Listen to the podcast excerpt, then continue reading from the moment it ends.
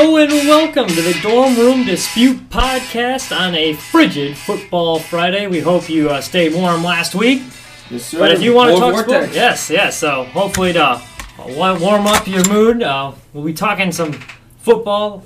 And uh, welcome to the dorm. Yeah, yeah. Welcome to the Dorm Room Dispute podcast. I am Mitchell Kaminsky. And I'm Marshall Macaluso, here we'll give you this week's rundown of the top leagues, who's hot, who's not, and our hot topics of the week. Let's get right into it. So before we get into all of our football stuff, and we got a lot to talk about, I was actually at Sox Fest Yeah. last weekend, so I got to mingle with some players. Um, I'm sure you guys don't want to hear all about Yolmer Sanchez and Reynaldo Lopez. We'll have us.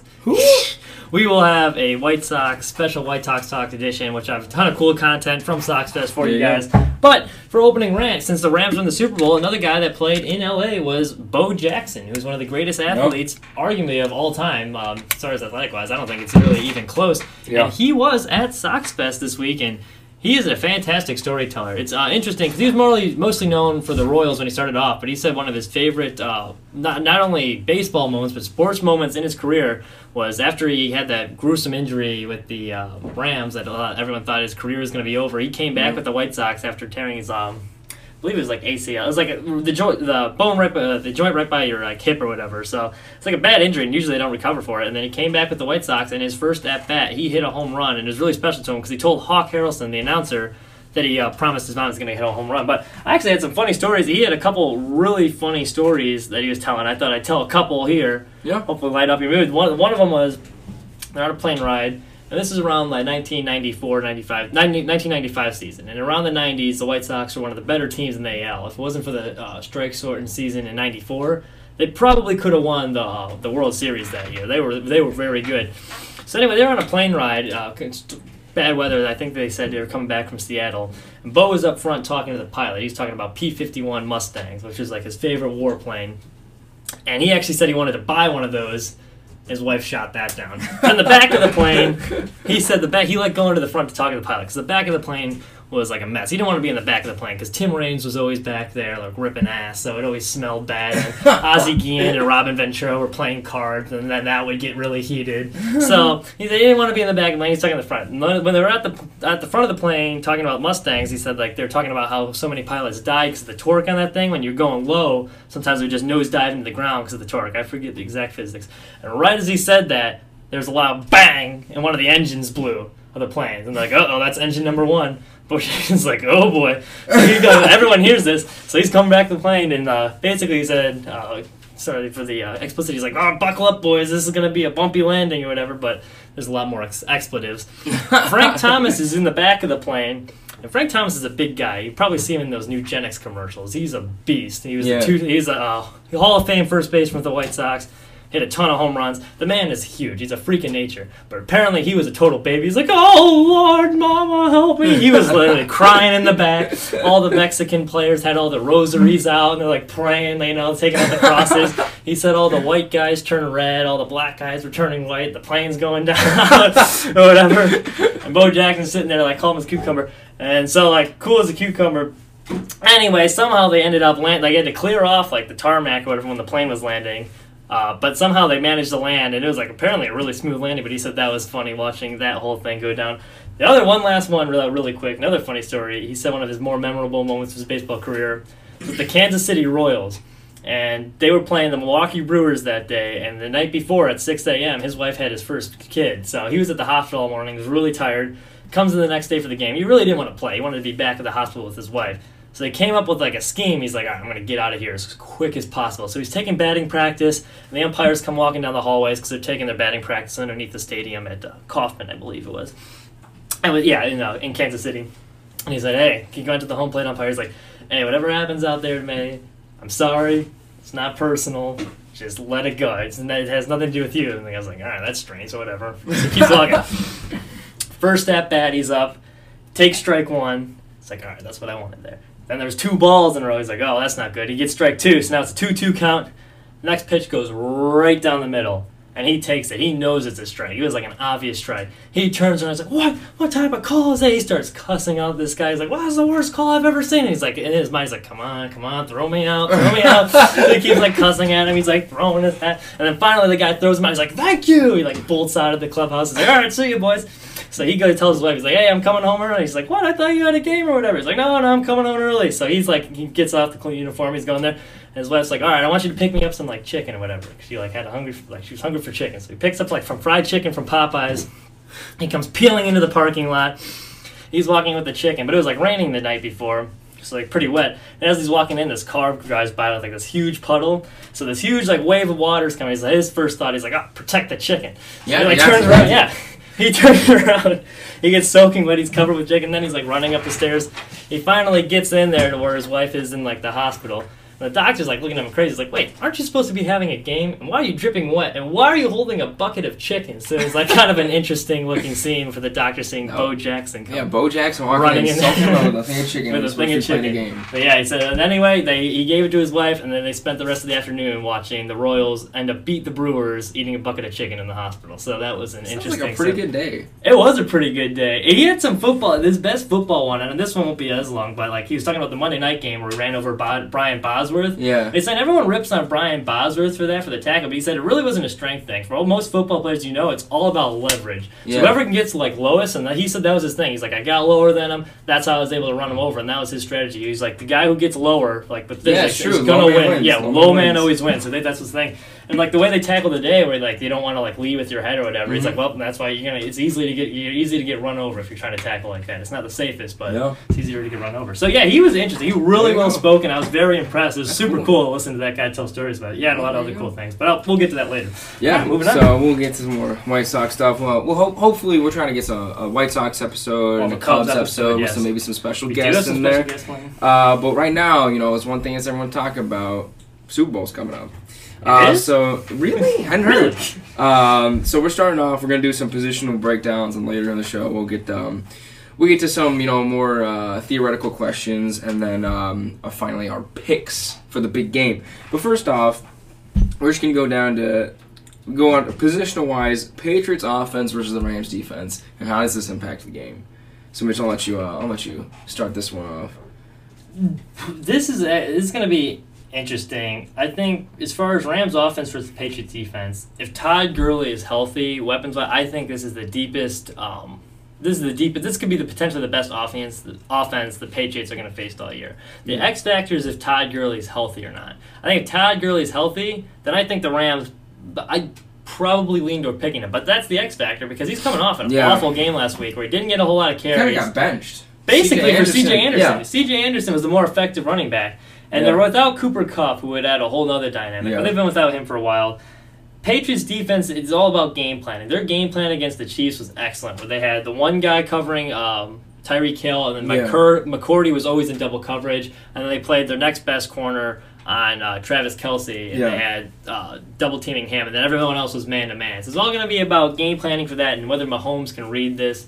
And, Yeah. uh, so I think that's a big part. As far as uh, Patriots offense versus the Rams defense, the defense for the Rams, they, their interior leads the league in sacks. This is mostly because of Aaron Donald. So that'll be interesting to see them versus the uh, Patriots offensive line. Patriots offensive line doesn't get a whole lot of credit. Yeah, they're they're underrated. But they are underrated, so that'll be interesting to see if Ndamukong and Suh. Because the way to beat Brady is your Broncos saw in the AFC Yeah. Championship. game. Knock 'em Got to around. get pressure on him. Yeah. Got to make him if uncomfortable. he because if he gets comfortable and he gets in the rhythm, I mean, we kind of saw this with the Chiefs um, and how they were down early and how they were able to make a comeback.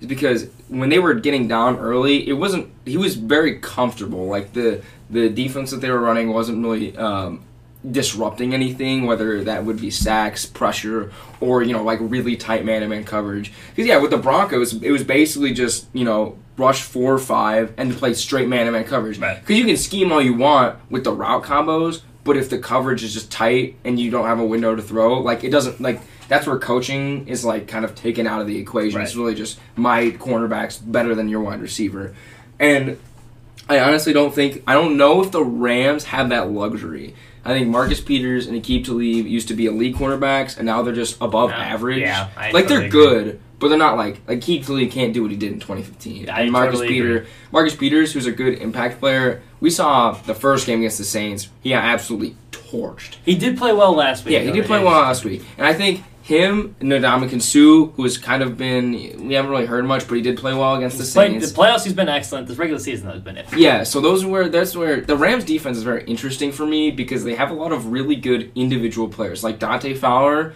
like when he came over, like he's a good player. He is a good player. And you know, like Keep Marcus Peters, Dom Suh, like all these guys are like good individual players. If they would like as a team and as like a unit, they're gonna have to play really well against the yeah, it'll be interesting to, what Wade Phillips designs for him. And he was, I believe, the coordinator. Yeah, he was for the he was the D Broncos coordinator for the Broncos when we had that elite defense. Personnel wise, I do think the Rams have a slight advantage here, but Brady's so good pre-snap. Yeah. He's the one of the since Peyton Manning retired, he's the best pre-snap quarterback in the NFL, yeah, and they, he can put up some points. Both of these teams are going to be able to put up points, and same with the Patriots defense. You can put points up against them, as Yeah. you've seen most of this playoff. So I really do think it's kind of cliche, but I do think it's a toss-up in this game. It's a Yeah, I very really evenly matched. The experience of Belichick and Brady with that one best quarterback, arguably in the game. And then the personnel, just the depth that the Rams have. And Yeah, Sean McVay's such an innovator. yeah, so. especially because I mean I think uh, I think last year last year was a really big upset because like I think no one really expected Bill whether he got outcoached or not. Um, it was very even, which I don't think many people expected from Doug Pederson with the Eagles. At least I didn't. I, I think he's like a good coach, but like good coaches aren't Bill Belichick. Right. You know, but I think Sean McVay can definitely step up to the task. Um, I, I really just hope that Sean McVay doesn't get too cute for him, his own self because he's done a lot of things. Mm-hmm. That, and now, granted, it's all worked out so far. Like he's never had like a bad coaching decision. I think like well, he- I mean, obviously everyone makes mistakes, but like he hasn't had like a game losing coaching mistake or like I mean, like we talk about Bill Belichick, he got too cute putting Gronk out there against the Dolphins Right. the Miami Miracle, and that's where you can just kind of outcoach yourself. I don't think Sean McVay can do that or will do that, but. Uh, I definitely think this is going to be a really interesting matchup. It's crazy. He was still in college when Tom Brady won his first Super Bowl. Yeah, that's which insane. is insane to Which, think about. which honestly goes to show you when he got signed with the Rams, everyone was kind of ripping on them. he it was like, why are they saying? yeah, this like young dude, like all their players gonna be like the same age as him, but he is totally, he's totally been everything they could have ever wanted. And the coach. players love playing for him too. He's Yeah. such a players like coach. Like they, they these guys respect him. So Yeah, yeah, and I think as for the Rams offense, it'll be interesting to see. I think C.J. Anderson, I like, ever, throughout the playoffs, I've been kind of expecting him to like become a non-factor again. But he's still been like a big part of their offense. They've integrated him it's helped- really well. Yeah, everyone makes fun of like the fat back sort of thing because he's like oh Yeah. tough, but he like it makes him tough to tackle. Yeah, and like thunder size. and lightning combos. Plus, not to mention, because he didn't play most of the regular season, he's fresh. There hasn't been so many hits on him, Yeah, so he doesn't have a whole lot of mileage on him. Where a lot of these guys are like worn down Yeah. from that long 16 game season. He's just starting. It's like week three or four for him, Yeah. so he's like pretty fresh. Yeah, he was signed two weeks into the uh, two weeks left in the regular season, so he's played like four games.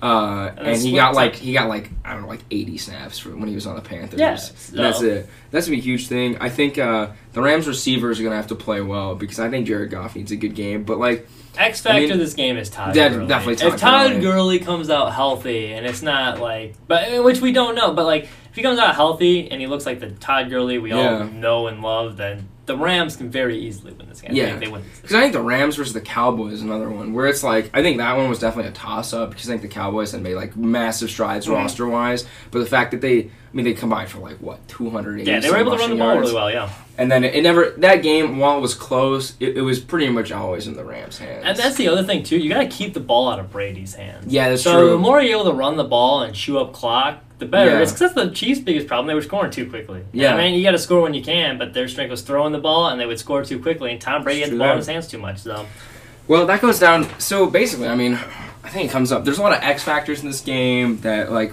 we've seen. I mean. The, the Todd Gurley one's very tough to call because, like we've seen, he's been very dominant. But last two weeks, he hasn't been doing much.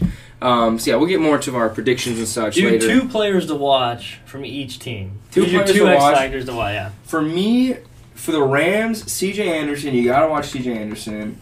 And then, honestly, this may seem like pretty cliche, but I think Jared Goff, like, and obviously, of course, he's the quarterback, so everyone's watching him. But people often forget about that Chicago game he had, where he looked god awful. Like, and and I think that was like the environment, which the environment's not. I mean, it's the Super Bowl. It's not going to get any easier than that, um, or hard any harder than that. And I think like he I I always kind of picture Jared Goff as a game manager, but I think the last few weeks he's kind of shown that like been- he can ball, like he can be a franchise quarterback. Oh, he totally. He throws a very pretty ball. He is really accurate. Yeah. he's not as flashy like these Mahomes. 'cause He's not running around, but I think he definitely is. Like Yeah. he's one of the better quarterbacks in this draft. Like or in that in that um, draft class. Everyone Yeah. like rips on him 'cause it's his first year, but he's really turned it. around. Yeah. he's been good. And then I think I mean that's pretty cheap, so I'll go on with for the Rams. Um, I think uh, Brandin Cooks, uh, because I mean especially you know like obviously we've heard it all the time. He used to play for the Patriots.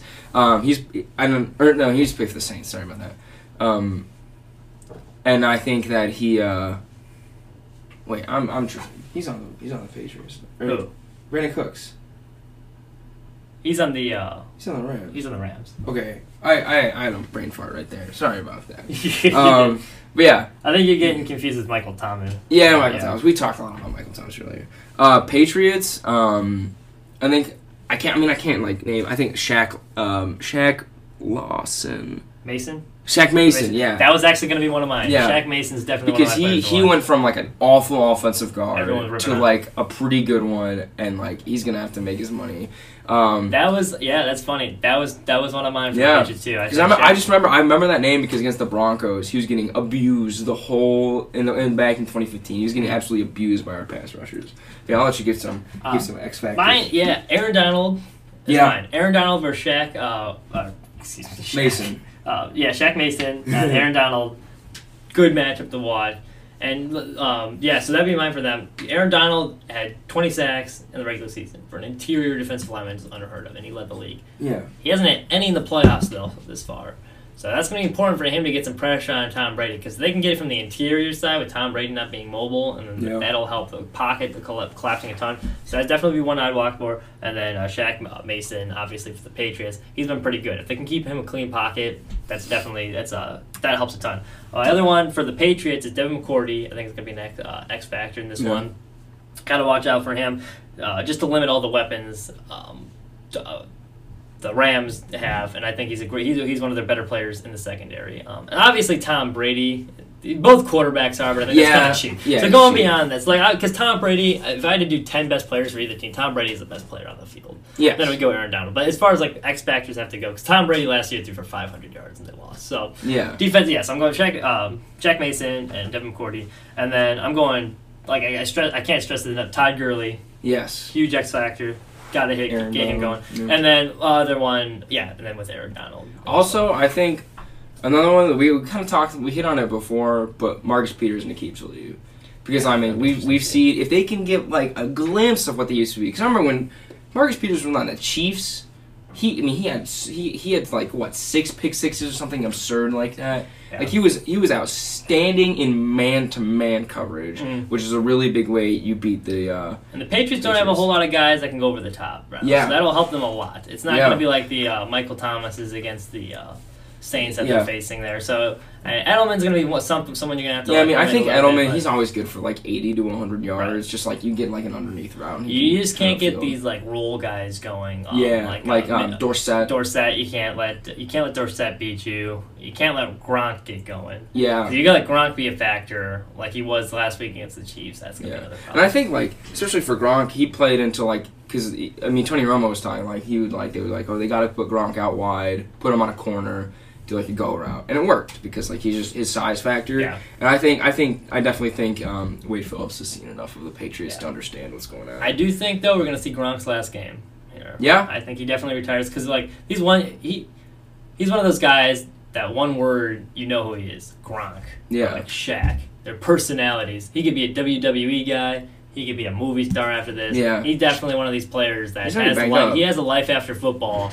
And he's been Yeah. bang, he got banged up in college. He's getting he's a shell of himself. and he just talked about in NFL, like so- the media days for the Super Bowl, he was like, "Look, man, like you guys don't understand like the beatings that it takes, like year in year out, especially like like you don't even talk about the head. You're talking about like his his thighs, his, His arms, his terrible, shoulders. yeah. Yeah, Well, even watching him run in that Chiefs game, he can't get any separation. His advantage is his size because it looked like he was running with a piano on back Yeah. because his knees do look like they're hurting. Well, we'll get to a little more of the Super Bowl, but uh, some NBA stuff. We got Uh, some the trade. world's greatest trade- soap opera. Yeah, there you go. So we'll start off uh, in chronological order. So first thing, Anthony Davis requested a trade, um, and it's pretty clear that he's not going to be a Pelican for very much longer. yeah. And it seems to be Lakers. Um, Bulls potentially. He said he doesn't want to play in Chicago though. Says doesn't want to play. in Chicago. And then it was it with and the he was Knicks? from Chicago. The Knicks were uh, Yeah, the Knicks interested. are. Um, The Celtics and the Lakers are the two big ones. yeah, Celtics. That's what I was forgetting. Now, the interesting thing about this, I think Anthony Davis, he wants to get out, and he's not going to sign a new extension. So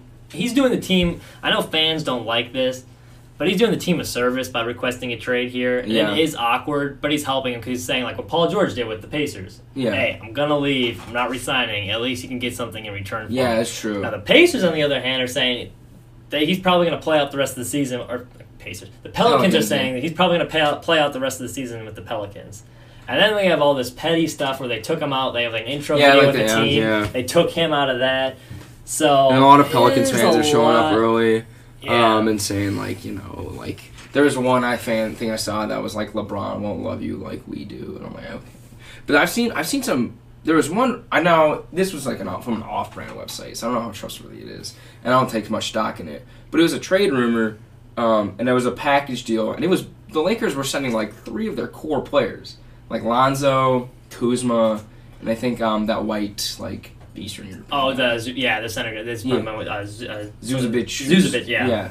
Um, which I think if you're the Lakers, like I don't want to play with fire too here, like too much here, because like you, this young core has been like a really big part of the why the Lakers are like going to be good for years to come.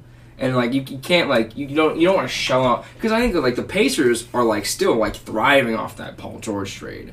They got a player. lot of Yeah, pieces. so- Oladipo's turned into yeah. I agree. That and if, a you, great if you're the. Thunder, you're like, dang, we just lost Victor Oladipo. Now, granted, Paul George is having a fantastic year this year, but if you're the Lakers, like, look, we can't like, we can't just dump off these prospects for like a five star player. Especially if he's not resigning and they don't trade him, you Yes. can just sign with him as a free agent the next year. Yeah. they have the money to do so that. I, I wouldn't shell out like all these players in return because like I, I definitely think LeBron's not playing to win the finals this year because I mean you got um Warriors. uh, uh, Klay Thompson, uh, free agency is coming up, and we'll talk about Kyrie in a little bit. So like this free agent market is gonna be pretty big, and I definitely think like look, the Warriors have kind of got it locked down this year.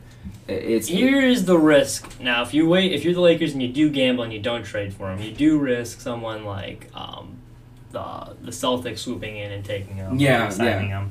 So it's not a guarantee. You are playing with fire because that's what kind of what happened with Paul George. Like, oh well, we're just gonna wait for Paul George to. Uh, when he was with the Thunder, they're like, well, we're just gonna wait for him to uh, sign with us in the offseason. And then he didn't. He re-signed with the Mhm. he re-signed with the Thunder. So yeah, it is definitely a risk. I would not trade Kuzma. I think Yeah. he's a dog. Ingram and Ball, if you do have to trade someone, and I do like him as a young Yeah. card, they are expendables. Um, you could for Anthony Davis, that would be. yeah. I think that'd be a fine trade. It'll be interesting to see how that goes Yeah. down. Um, down. Yeah. Well, speaking of, so so the Pelicans are playing with this one very delicately. One team who's not is the Knicks, who Mhm. I be I mean Kristaps Porzingis requested a trade, and about ten minutes later he was on the Mavs. Uh, so that did not take long, as they Yeah. have already traded him with a package. Really, Mitch, you have the Yeah, here's the details yeah here's the so the Mavericks got Porzingis and this is a it's like a seven player trade. The Knicks got uh, Dennis Smith Jr. and two future first round picks. Uh, Wesley Matthews and DeAndre Jordan, who both have expiring uh, contracts, and they could be buyout uh, candidates here. There's no, they're going to the Knicks. Uh, Trey Burke, who's averaging 11 points a game this season, he's heading to the Mavericks, along with Porzingis, Courtney Lee, and Tim Hardaway. So the big thing for the Knicks here, not so much the trade. It's like Yeah. Dennis Smith Jr. and uh, Tim Hardaway Jr. They're not going to be like Yeah. alternate like. There'll be like some role players And knee jerk reactions, I'm like, what are the Knicks doing? This is stupid. But upon like taking a deep breath, taking a step back, and like looking at it, they have a ton of cap space now. They have room to sign like two max contracts, and there's rumors that Kyrie, which we'll get to, Yeah, he could go over there. Durant can go over there. They're they're they have the potential to get the first round pick in Zion. So you get Zion, yeah. two max guys there. That would be nice. Porzingis didn't want to play there anyway. He's a seven footer with knee problems now, so he's kind of brittle and stiff.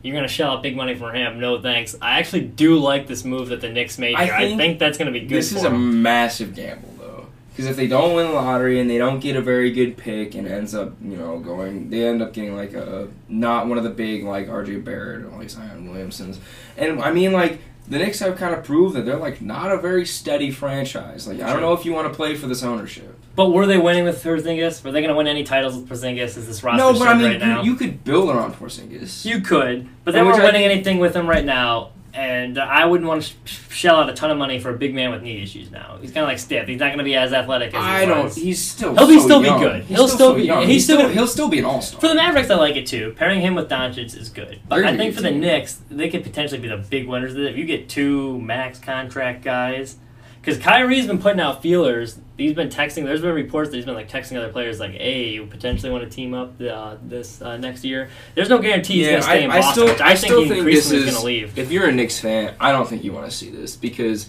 I mean, Kristaps showed out. I mean, he hasn't really been given time to see how good he really is. But he didn't want to be there. yeah, it's true. He but was I think, increasingly unhappy. So you want to unhappy him?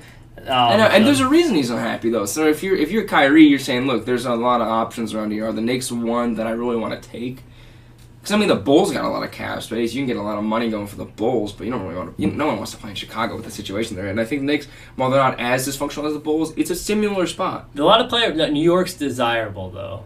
I mean, there so was talks that, like, there was the- talks Durant the- wanted to go there last year. Like he was like interested in going there. Uh, Yeah, well, I don't know. I think this is a very long, long ball trade. it's definitely risky, but I like the trade. It, I think it's gonna pan out fine. For And if you're in the Mavs, like this is like money right here because I mean, you, you have a budding super superstar potentially in Luka Doncic, and you're, at least right now you're not paying him a whole lot of money. You can get Chris Thompson, make him make a playoff run, and then they get. I mean, DeAndre Jordan has not been doing anything for them this year. no, what they got rid of wasn't bad. I don't think Luka and Kristaps though are title contenders. You're gonna I don't add that. You're gonna have to add some more pieces. I mean, it's so there. It's a unfortunate. good in this- start, but it's so unfortunate in this league nowadays that like you have to have so many players to be a title it's a contender. top heavy league. Yeah, it's so top heavy. And while I think this will play, I mean, this is a team that can take the Warriors to six, seven, but like probably will lose. They can like take teams, like they'll play teams hard, but especially in like, like seven game series, like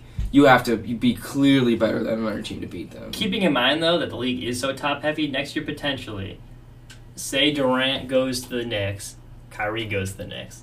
So you'd have Zion, Durant, Kyrie on a team in New York. Yeah. The Warriors would still be very relevant because you're still gonna have your big three that won the title plus Draymond Green before the. Uh, if you get Anthony Davis to the Lakers with LeBron, that would be huge in LA. Yeah. The Rockets would still be formidable. They'd be still interesting. Obviously, the Thunder would still be interesting. You'd have a lot of interesting teams at the top, and I think the NBA would get a lot more interesting there. Yeah. I'm all more for parity, but that's not going to happen in this league. So the top heavy teams at least want interesting storylines, which Yeah. is what we're going to get. Speaking of interesting, Kyrie said was being asked about his um his free agency and if he's going to resign with the Celtics, and he said, "quote," and I don't know, he, I don't know if it was July 11th or 1st, or uh, basically the date was whenever free agency opens. He said, "Ask me on, ask me whenever free agency opens. I don't owe anybody shit." Yeah. So take this how you will, but Kyrie, I mean, I don't think it's impossible for him to stay with the Celtics, but I do think it's. I don't think he's staying. And I mean, you look just to like you know a couple uh, year, months ago where he was like he was pretty like he's like you know like I want to be like with the Celtics, and he he kind of was alluding to the fact that he wants to be here for a while. But I think like I mean, look, man, leadership like being the leader of a young team is not easy, I and think- I think he's leave, and I, it's clear it's clearly becoming that. and he's a different cat than most people. Like he's Yeah. he's out there. He had the flat Earth theory. Yeah, Over like off season, he joined some like native tribe as like an honorary thing. Yeah. Because he wanted to like go back to his like heritage and stuff like that. which is like it's He's all like- cool, he's like own- sure, but like I don't think I definitely, especially Boston. I don't think he's staying. I don't think he's staying either. And I mean, Boston will be fine without him. yeah, I honestly think they were better last year without him in the playoffs, and then you get you, so you're gonna get like this Jaylen Brown and Rozier more touches under Brad Stevens' Yeah. system, uh, and then you'll have Gordon Hayward still back. So Boston will be fine. Obviously, you'd rather have Kyrie than not, but Yeah. I think they'd be fine without him. yeah. I definitely can see Kyrie being a really good number two guy instead of being a leader, though. Which he had a perfect situation said no thanks.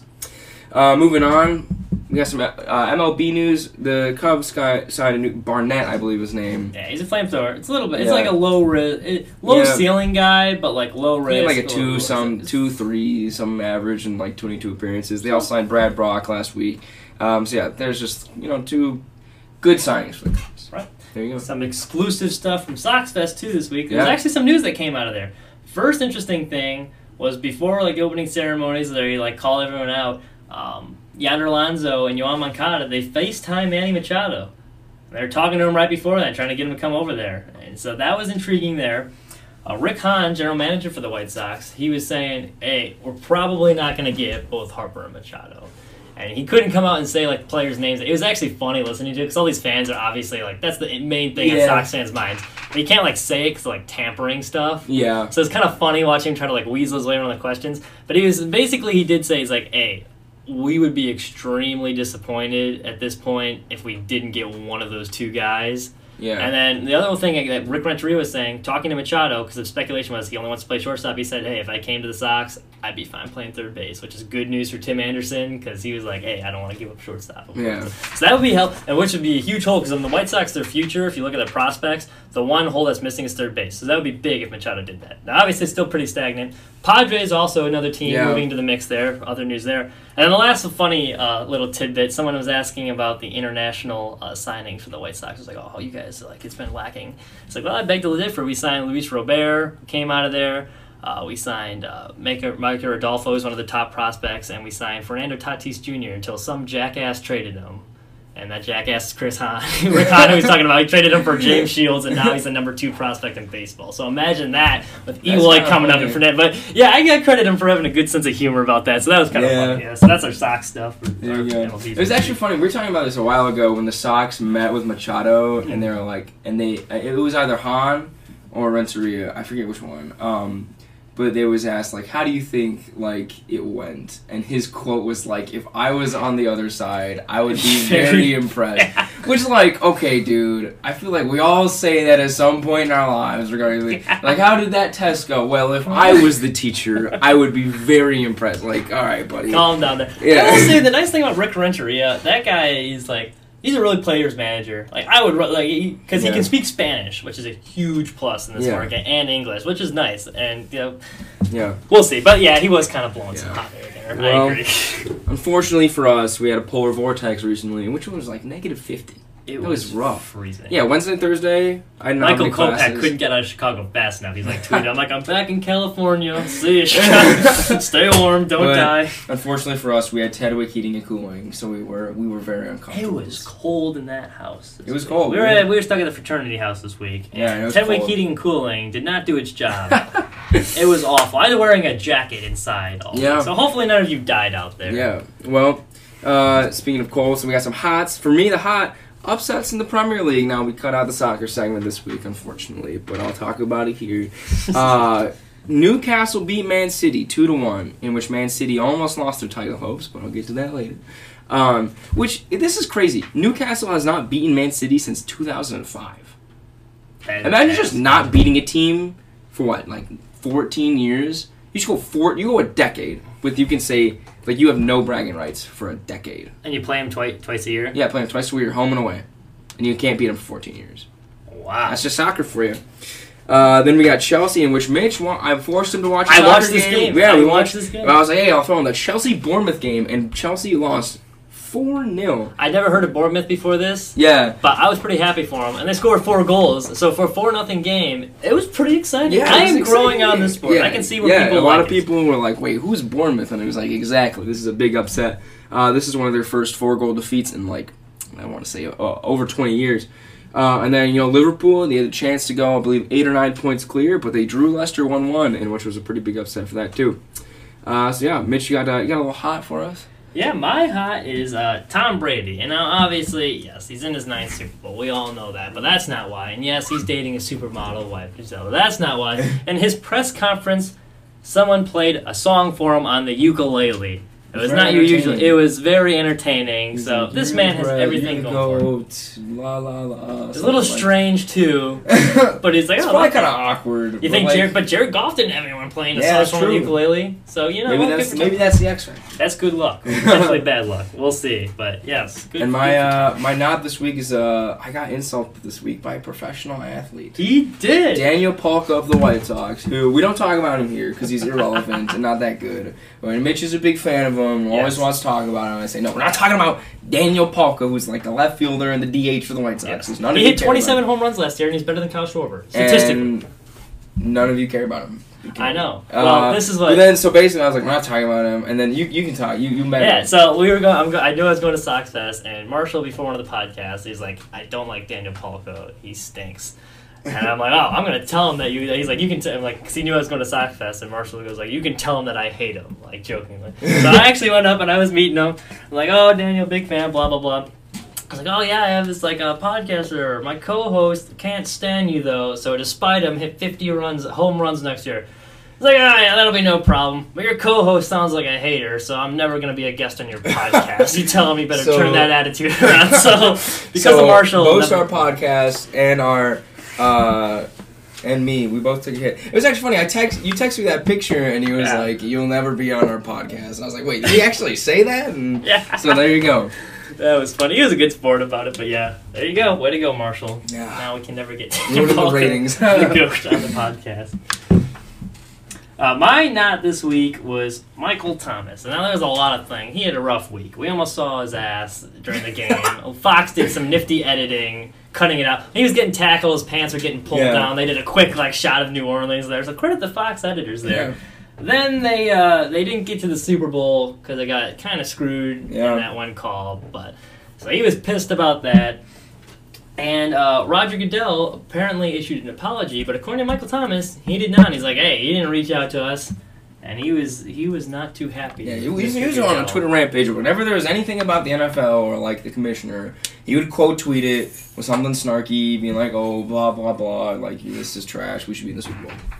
Uh, moving on, hot takes. We're talking about the Super Bowl again. Uh, we got some more theoretical questions though. So, Mitch, um, what does this Super Bowl mean for the NFL season? Just in terms of like what it's become, where this league's going. Because if you, I think this this is actually a pretty good Super Bowl uh, for the NFL because the NFL is increasingly becoming more and more of a quarterbacks league, and it's like all everyone talks about the quarterbacks, the MVPs, just who's the best quarterback, which it'll Usually, yeah. yeah, which it is what it is. Uh, unless you have some outstanding player who's not a quarterback, it's usually just a quarterback. But I think this Super Bowl comes down to everyone else but the quarterback. Uh, I know, I know, we talk about Jared Goff and Tom Brady, but I think we can kind of, we already, we all kind of know what we can expect from both these quarterbacks. But I think it comes down to the, um, the defense mean a lot. Coaching is a huge, huge factor in this with two of the best coaches in the NFL. Uh, yeah, I'll turn this one over to you. I do think the Super Bowl is going to be low, lower scoring. Yeah. than most people think. I would probably bet the unders for this one. I also think earlier in the year, and I was victim of this too. I'll be the first to admit that we're all like, "Oh, look at all the scoring. There's no defense. Yeah. and like all the rules are geared for the offense." And it was like watching Madden earlier in the year. But it's kind of always like that. The scoring numbers drop significantly once you hit the colder months of December, Yeah. the late weather games, and in the playoffs, we had a lot of low scoring uh, Yep. playoff games for the most part. So I think that was a little overblown. As far as for the NFL moving forward, this is more of like a Tom. I I don't think it really has anything significant moving forward. Yeah. I do think the team parity next year is going to be great. Most of these teams, there's going to be a lot more teams that are going to be more competitive than not. Like, Yeah. look at the Jets and the Patriots on division. They got that rookie quarterback Darnold, I think's talented. And now they got Adam Gase. They got an offensive-minded coach. Yeah. The Bears are improving. The Broncos, you, you Yeah, guys the- got a good offense coach, and you Yeah. have some pieces on that defense. Chargers, there. who Chargers, Chiefs are two of the best teams, In and the, the AFC, Broncos are still okay. Um, potentially, there's going to be some movement. Uh, Bruce Arians pairs up with Jameis Winston. yeah, That'll be I, I interesting think to we did see. an intro. I think the big thing is I think I think the Saints are going to decline next year. Yeah. Because coming off two emotional losses like that, Drew Brees' age is starting to really show. He look his Yeah. arm looked gas. Unless Teddy Bridgewater can be a Right. service, you know. So, uh, as far as the state of the NFL league, I don't think this game really. I, this is the one thing I do think it'll affect. If the Rams can win the Super Bowl, because it's a copycat league, I do think teams are going to start paying more free agents. This will be good Yeah. for the players. If the uh, if the Rams win, the Yeah. play, if you're a player, you should be Yeah. rooting for the Rams because you're going to get paid as a free agent. They're going to want to pay him. Um, and as far as for the Patriots, this is more of like a legacy thing for Tom Brady. Yeah. But- And so, going out of that, and and if you, if you, any of you read the Bradley Scout, Mitch and I are doing actually, uh, we're both on there. We're doing a little one-on-one piece on what is this, what is this, uh, we got, we, we got the email about it the other day, and it was, what is this, um, mean for Tom Brady's legacy, whether he wins or loses. And honestly, like, both of us kind of came to a consensus that this doesn't really mean anything. Like, if Tom Brady wins this, he's the GOAT, and I'll just add another notch to his record.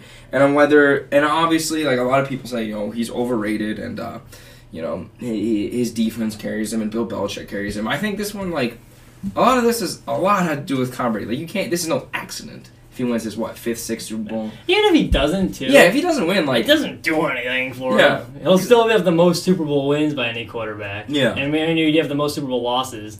This is the thing with like the Michael Jordan, um, LeBron James argument. yeah, I would rather get to the Super Bowl than get knocked out in the first round to keep my perfect record. Like getting to the Super Bowl is an accomplishment in Yeah. itself because it's so hard to do. and I think and I think this is why like the NFL, like super, especially especially the NFL, uh, the Super Bowl is is can be can go either way. I mean, you talk, you talk. I mean, soccer. I think Super Bowl is the most exciting when it comes about like who the best team winning versus excitement. Super Bowl has the best excitement, but the lowest, um, lowest. Now, granted, is relative. Lowest like outcome of will the best team win. I mean, like soccer, it's the best team has to win, and then all the other sports because it's like that league system. We're not gonna talk about that, but the other sports are series. Right. So like you have to be the best team through seven games. Whereas a Super Bowl, I mean, usually in this yeah, series. and I mean, does Nick Foles beat Tom Brady in a best of seven series? No. If you ask me, no.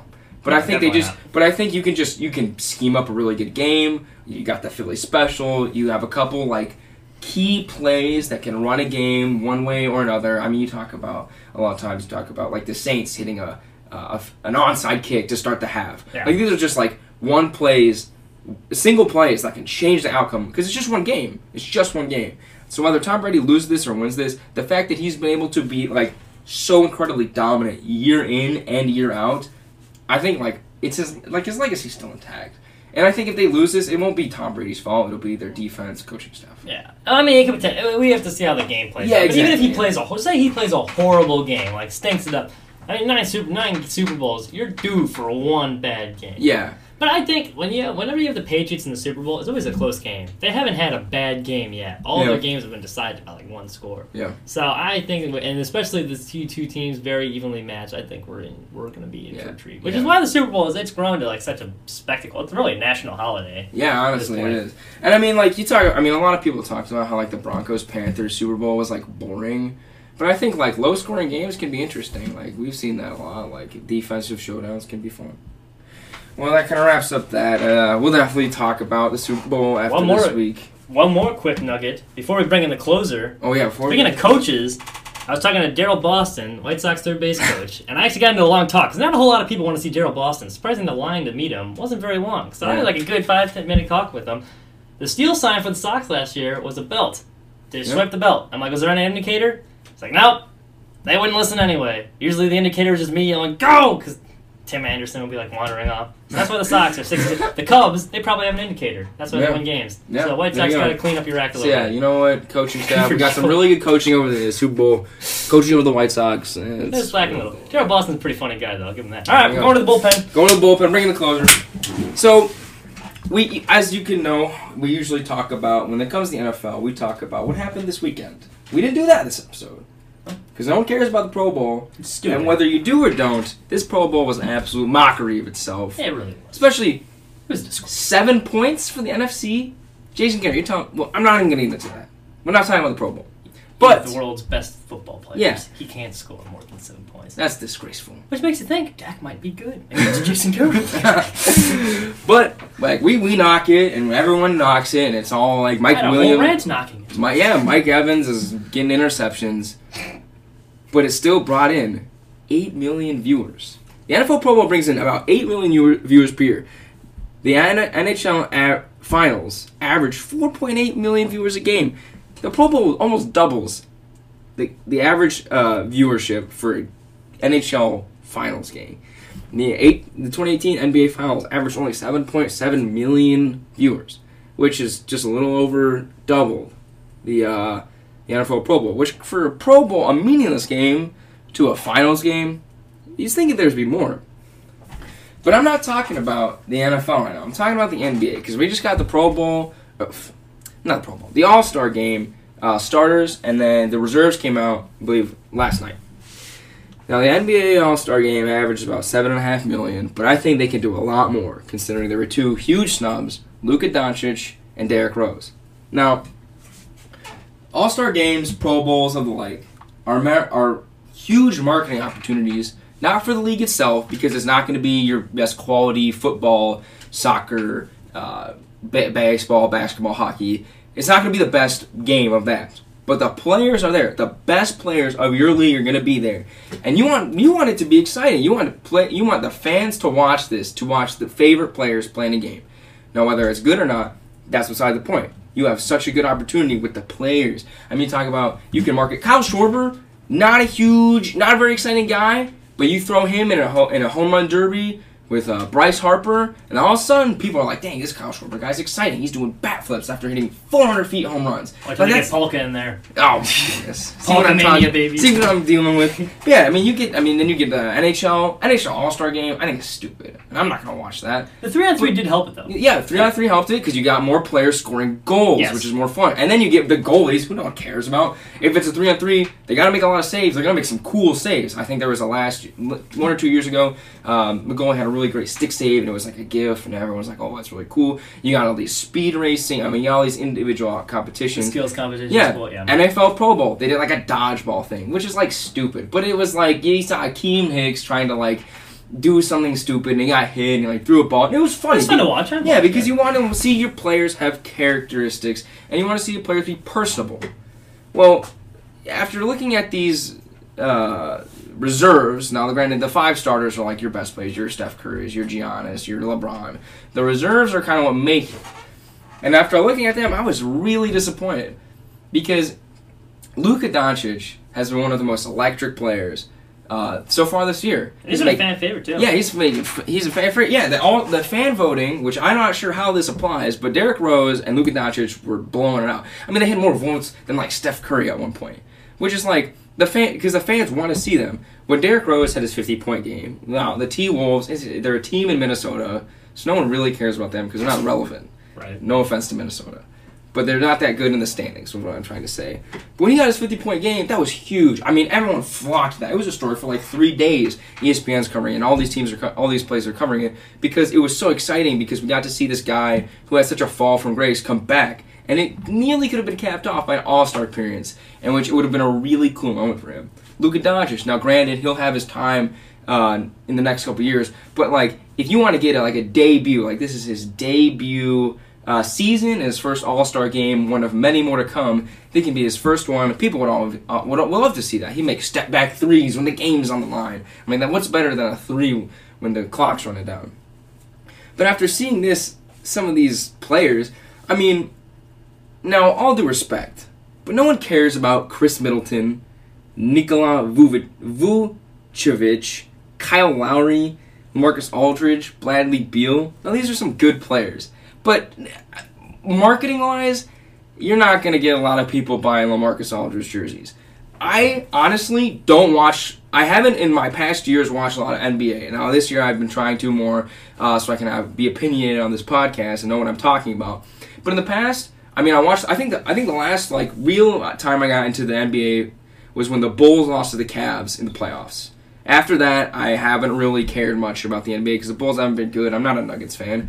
I bought a Luka Doncic jersey just because it's dope. It's slick. It looks really nice, and I mean he's so exciting. I mean I can walk around and everyone's like, "Oh, look at Doncic." No, I'm not a I'm not a Mavs fan, but he's such a marketable, personable, cool player. He's like 19 years old. I'll buy his jersey. That's dope. Yeah. And the NBA needs that more if they want to compete. The NFL can just throw whatever content they want, but the NFL they rule sports. They'll get viewers.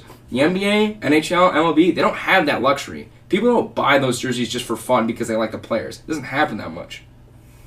Now, now you can say, "Oh, Marshall," but but it's not about. It's all about the integrity of the game. It's all about the integrity of the game. We got to have the the best players be in there statistically. So you got to throw in the guys who no one hears about. Dirk Nowitzki and Dwyane Wade made it in. No, okay. Yeah. These guys are in their probably last years. Now they're legends of the game. I love Dirk Dirk Nowitzki and Dwyane Wade. Dirk Nowitzki's averaging 4.4 points per game, 0.4 assists per game, and 1.6 rebounds. Dwyane Wade has 13 points per game, 4.3 assists, and 4 rebounds. Statistically, they don't deserve to. They don't even deserve to be a, in a starting lineup. Now maybe Dwyane Wade, but I mean, come on, these guys are shells of themselves. Still love them. I'm not knocking them, but they just don't deserve to be there. Right. And besides, Dirk Nowitzki, his 14 all this is his 14th All Star appearance. Dwyane Wade, this is his 13th. Dirk Nowitzki has a 2011 Finals MVP Dwyane Wade is a three-time NBA championship. They don't care about this. It's just another All Star game. Just their 13th, 14th All Star game.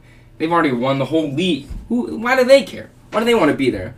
And in addition, if you're going to talk about stats, Derrick Rose averaged 18.6 points per game. That's pretty decent and is better than Kyle Lowry with 14, Khris Middleton with 17, and Ben Simmons with 16. Luka Doncic has 20.4 points per game, outscoring all those guys. But he's also outscoring Victor Oladipo, who I think definitely deserves to be there. D'Angelo Russell, who's made the Nets a contender, and Nikola Jokic, jo- uh, Jokic. Jokic, yeah, who's making the the Nuggets a contender. All no, all those three guys I think deserve to be in the All Star game, and Luka Doncic is outscoring all of them every game. So and look, I can throw around stats all I want: assists, rebounds, steals, what they matter for team. too. Luka Doncic beat LeBron's record for most assists in a assist in a rookie season. So. Yeah, and I mean you can talk about that all you want. You can talk about what they mean for their team, but and on, honestly, it doesn't really matter. Well, I mean, we were talking about it before. One of the best NHL All Star games is when what Scott, John Scott. John Scott, who is just a goon. He's a career goon. Yeah. He's a career goon. He has like more penalty minutes than he has. He has like what, like, probably like four goals a season or something absurd like that. if that. Yeah, Oh, he, yeah. He he spends count- more time in the penalty do- box than he does on the ice. But he got into the he got into the NHL All Star game from a fan vote, and, it he- was awesome. people were talking about it too, leading up to it. ESPN was talking about it. Yeah. Like, and like this shows that usually don't talk about the NHL. We're finally Yeah. talking about it. It made them relevant. Yeah, it made them relevant. It was fun to watch. People, and I, I bet you, the people, a couple people bought uh, this guy's jersey just Oh, because I was, I was gonna buy it. in It's sold out. I tried Yeah. to buy it from NHL. That kind of sold out. just because it's cool. And that's where that's where NBA. I think they're making a huge mistake. And I think that if they had put some more uh, exciting guys like a Derrick Rose, who's uh, finally ending his comeback season, or the hottest rookie in the league, Luka Doncic, if they were able to put these guys in this in this game, it would have been so much. It, I think the viewership would have increased. They can make they can make money off of it. I mean, they got their city they got their city style jerseys for a reason. You, you could buy a cool one with Derrick Rose on the back, which you wouldn't normally do that if you weren't a fan of him. Yeah. Take a guess. How many goals John Scott had in his career? Six. Oh, you're close. It's less than six. He had five career goals in 13 se- and uh, how many years did he play? He played a lot. Uh, let's see, one, two, three. Yeah, five five career goals, but it was awesome. 13, 13 years in the NHL, and he had five career goals. So there you go. But and, and like I, I mean, he scored like he favorite. scored like a game winner. He had a hat and- trick and Yeah, he had a hat winner. trick, and they put him on their shoulders, and like It the fans were chanting his name. Like that's so cool. These are like the Rudy esque moments that we all want to see. And where Derrick Rose got robbed of that. That's what the fans wanted to see. this Yeah, if Derrick Rose, I mean, he he, he was a very emotional after a 50 point game. Imagine getting him into the All Star. I mean, we talked Cat Williams. We were talking about before. Cat Williams has had a crazy bumpy season this year, getting basically bullied by Jimmy Butler. Some people have saying, and just being knocked around by him. And he was the star of this team, and then he got put down by Jimmy Butler. The third strings beat him, but he ended up rebounding. He hit a game winner last the other night. And now he made it to the All Star game, and he was so happy about it. You see, he was tearing up, uh, super emotional because it means a lot to these players getting there. And I think for Derrick Rose, Luka Doncic, it would mean so much.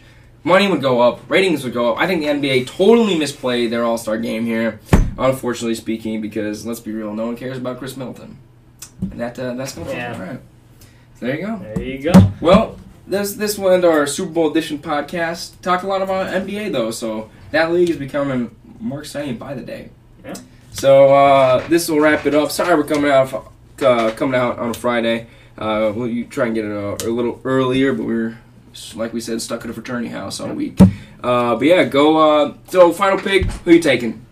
Right now, I'd probably take Patriots with experience, unless Ty Gurley's healthy. It's, Yeah. it's tough to say, but I'd probably be betting the Patriots right now. I. Uh, yeah, like I, I'm done betting against the Patriots. Can't do it. Yeah. They're gonna win. there you go. There you go. There you have it from Dormer Street Podcast. Bet on the Patriots this week, but bet the under. Yes. Uh, thanks for listening. We will see you next week. Sounds good.